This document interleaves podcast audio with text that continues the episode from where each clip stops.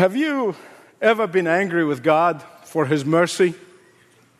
No, I'm not talking about His mercy to you or His mercy to a loved one. We all love that.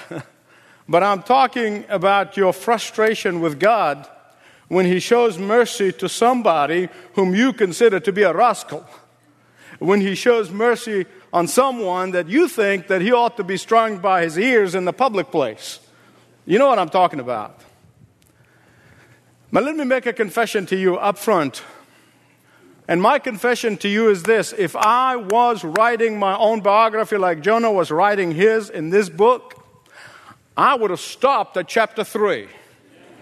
Ending at chapter 3 would have just made me, I mean, would have presented me in the best light. Uh, ending with chapter 3 would have proved that I'm a guy who always put his best foot forward. I mean, after all, the movies that we all love are the ones that always has a happy ending, right? even in the business world, we say the best deal is when everybody wins, when it's a win win deal. We like a happy ending, we like a, a fair deal. But why in the world did Jonah include chapter 4 in this book? At the end of chapter 3, he left us on high. At the end of chapter 3, he left us with the account of the greatest revival that is known in biblical history. And then he goes on to chapter 4 as if to say, Now, let me show you my dark side.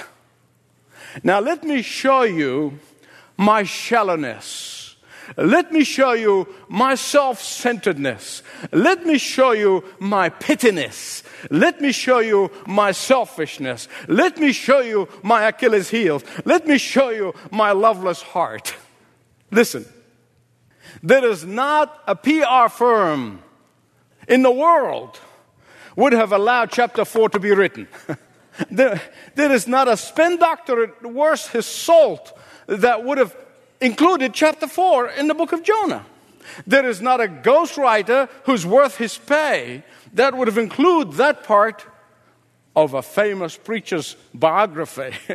Because we enter this thing that says, show them the good stuff, shows them the strong character traits, show them my strength, show them the successes, show them the greatness of the man, show them not your weakness. Show them not your warts. Show them not that you're sweating.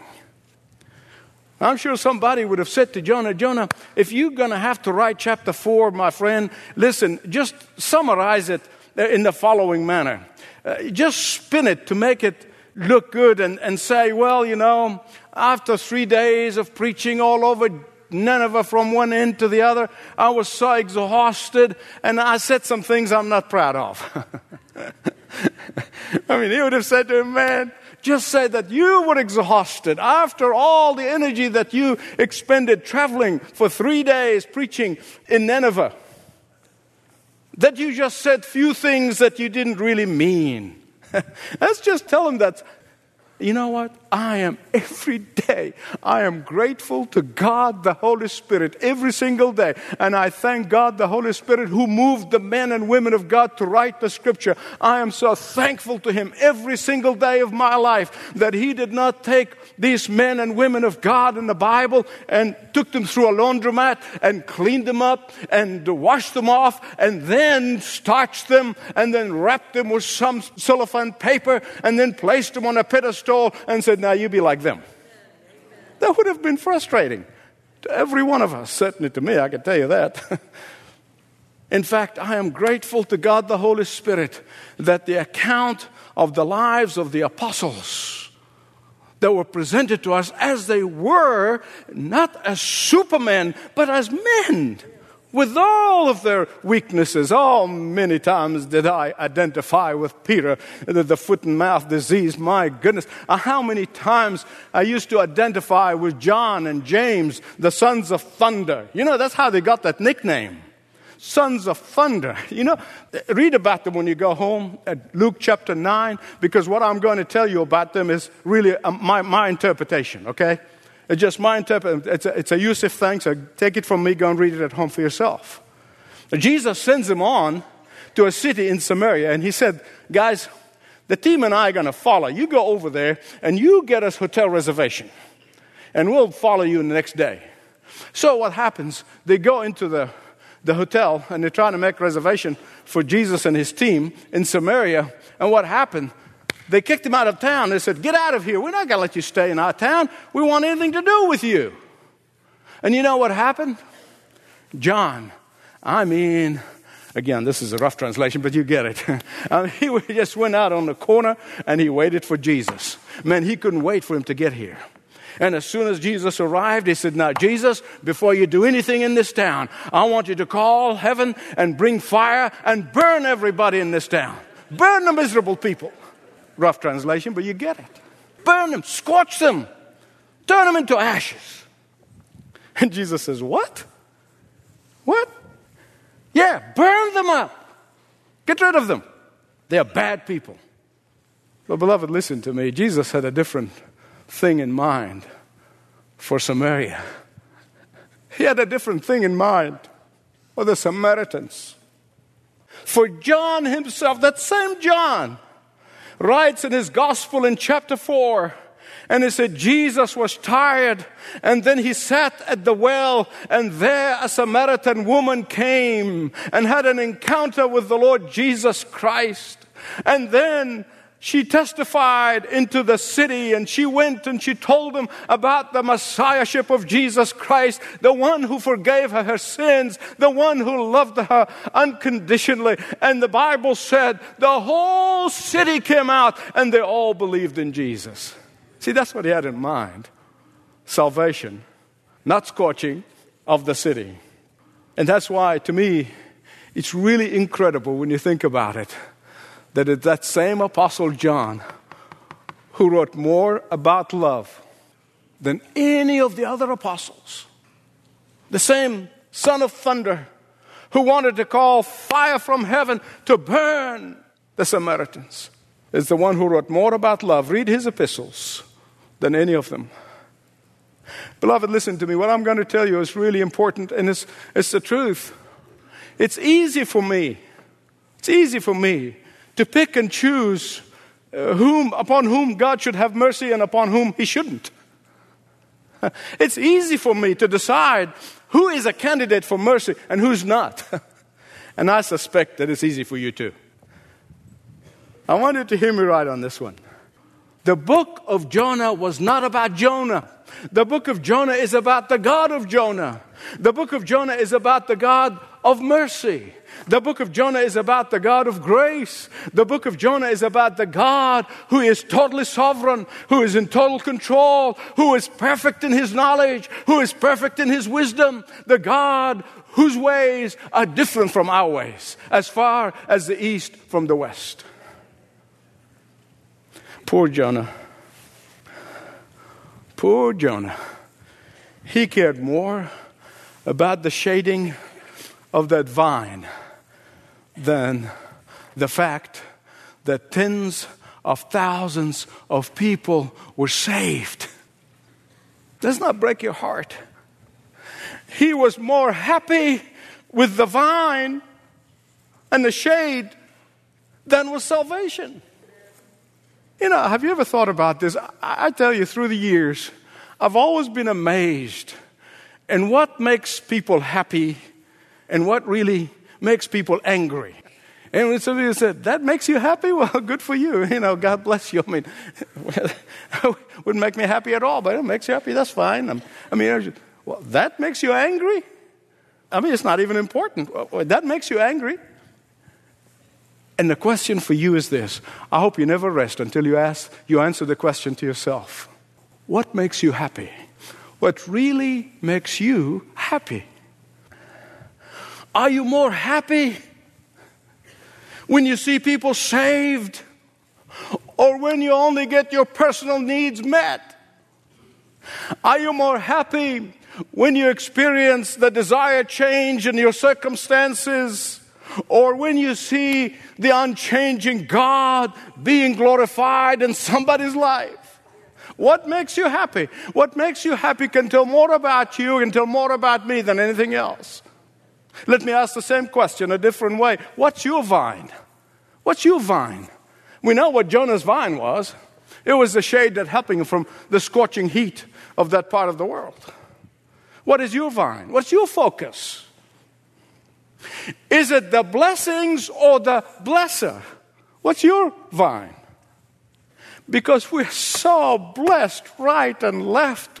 And therefore, our greatest danger, listen, our greatest danger is making our blessings to be the object of our worship instead of the blesser. Jonah was more happy with the vine than the God of the vine. And beloved, you know and I know there are so many professing Christians today who get so hung up on the minor issues of life, not the major ones.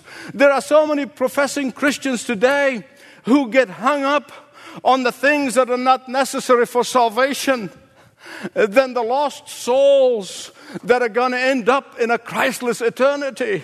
There are so many professing Christians today who are hung up on style and not substance.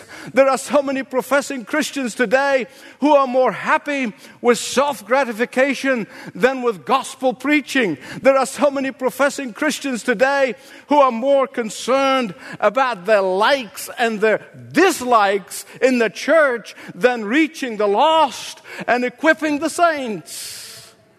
There are so many professing Christians today who are so hung up on finding somebody who will agree with them than finding somebody who's going to rebuke them and exhort them to live in obedience. No wonder Jesus said, When the Son of God returns, will he find faith in the earth? We are looking at the vine instead of the God of the vine. We're more interested in the shade that the vine is providing than serving the will of the God of the vine.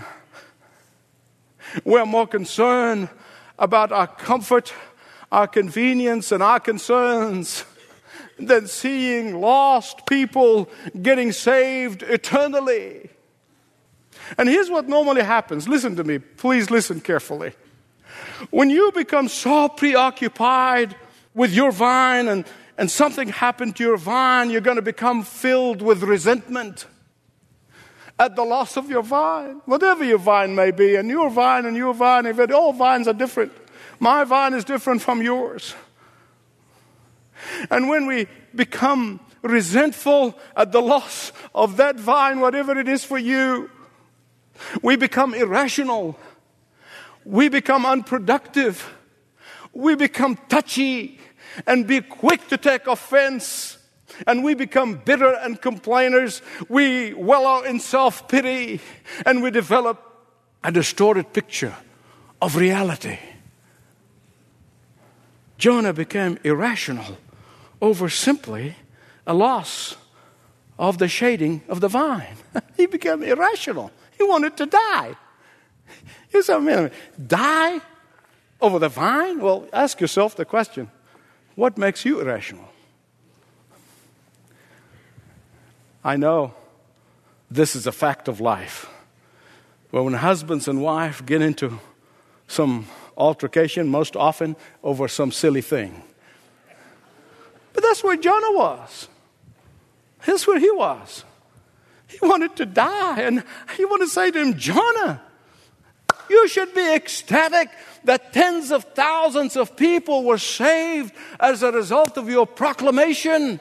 Jonah, you should have been rejoicing, my friend. Jonah, you should have been praying to God to let you stay in Nineveh so you can disciple all these people. Jonah, you should have been on cloud nine now that you have fulfilled the purpose of God in your life. You should be singing your heart of praise and adoration and thanksgiving instead of wanting to die over a silly little vine. Now, beloved, let me tell you something. In case you think that I'm standing here judging and condemning Jonah, I really am not. I'm truthfully, I'm not condemning him at all. Do you know why?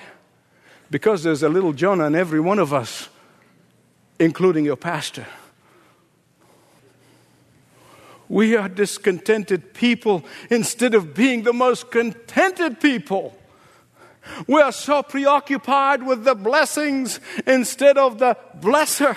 We are so ungrateful about the things that we don't have instead of being grateful for all the things that we have.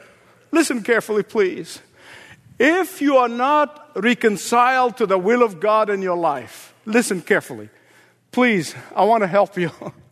If you are not reconciled to the will of God in your life, I can tell you with assurance that nothing, nothing is going to make you happy. Nothing. You can own half of the world and you're still not happy. When you are not reconciled to the will of God in your life, the smallest disappointment, the least offense, the smallest unintentional mistake on the part of others is going to set you off. It will set you off. And you'll be spending your life doing nothing but wallowing and murmuring and complaining and criticizing and feeling sorry for yourself, and you never serve the purpose of God in your life. It's like the two guys who were playing golf, and one of them was one of those people who are always complaining about something. And, and he said to his friend, he said, You know, one day I'm going to ask God why He allows poverty and injustice and unbelief when He could do something about it. And his friend said, Well, why don't you? He said, Because I'm afraid that He may ask me the same question. That he may ask me the same question. Hear me right on this one. It is easy to hide from the call of God upon your life. It's easy. You know that. It's easy to withdraw from the battlefield. It's easy to abandon your mission post. It is easy to be a deserter in the army of God, and the best place to do that is in the church pews. Jonah was so consumed with anger at God's goodness on Nineveh that the slightest thing just ticked him off and threw him into a hissy fit. He was like a wounded bear. A wounded bear lashes out at the slightest provocation, even if it was imaginary. If you spend as much time studying Jonah like I have in the last few weeks, and you couldn't help but conclude that Jonah really was not a very happy guy. He really was not. I think we see him happy once when he got that shade, the vine, over his head. And it's the only time we see him happy. I mean, Jonah is so opinionated that if God doesn't do what he says to God to do, he's just not going to cooperate. It's not his idea, he's not for it. He was unhappy with his first commissioning. He was unhappy with the storm. He was unhappy in the belly of the fish. He was unhappy with the second commissioning. He was unhappy when God showed mercy on Nineveh. He was unhappy when God responded to the Ninevites' repentance. Even when he obeyed, listen carefully, even when he obeyed, it was a reluctant obedience. We saw him obeying, but it was a reluctant obedience. But you know what? That tells you more about God than Jonah. God was so glad to get obedience, reluctance or otherwise. That's our God. It tells you more about God than Jonah. It tells you about his mercy. It tells you about his patience. It tells you about his perseverance. It tells you that he honors the smallest amount of obedience, even if it is reluctant obedience. Remind me of Peter. You know, Peter, when the Lord Jesus gets in the boat and he said, Peter, I know you've been fishing for a long time, but just throw the net on this side. you remember Peter's reaction? I mean, Lord, come on now. I'm a veteran fisherman. We fished up and down this lake. I mean, Lord, we know this lake like the back of our hands. And for goodness sake, who ever heard about fishing in the middle of the day? But because he said so, reluctant obedience. And God honored it anyway. Because he said so. And then they got more fish than they can take into one boat. You've heard it said uh, that blessed is he who expects nothing, for he is never going to be disappointed. And yet, with God, listen to me, with God, and if His Word teach me anything, if it teaches you anything, it teaches you to always expect God to bless obedience. It really does. Always expect God to make His infinite resources available to His willing and obedient children. Always expect God to fulfill His promises to His trusting children. Always expect that the kingdoms of this world will become the kingdom of our God. Always expect the knowledge of His glory will cover the earth as the water covers the sea. Always expect to work until no man would say to his neighbor, Know the Lord, for he shall know him from the least to the greatest. Always expect Him to help you elevate your vision, to see things from His perspective, and to see the fields that are ripe unto the harvest. And all of that is possible because a greater, greater than John had come, taken our flesh, lived among us, borne our sin, suffered and died on a cross, and triumphantly rose again from the dead in order to accomplish salvation for everyone who would come to him. Everyone who would come to him. For this salvation is found in no one else. For there is no other name under heaven given to men by which they must be saved. The name of Jesus. Shall we pray? Just as the time when a surgeon is about to operate is the most vulnerable time for the patient to get infected. This is the most holy and sacred moment because the Holy Spirit is about to operate and take those words that I have spoken to you his Word from His Scripture and begin to apply them to your heart. This is a holy moment. That's a sacred moment. Allow the Holy Spirit to speak to you, to take those words and tuck them deep into your mind and your heart and your will, and ask yourself the question Am I reconciled with the will of God in my life, or am I fighting it with every fiber of my being? And thus I'm not contented in life. Let me appeal to you that in the privacy of your heart, say, Lord Jesus, I want to reconcile my life to your will. I cannot demand that you reconcile to mine, for I am a sinner repentant by faith and grace, saved, and begin to experience the joy of that reconciliation. Thanks for listening to this message from Dr. Michael Youssef, recently featured on Leading the Way. If you'd like to know more about us, please visit ltw.org. That's ltw.org.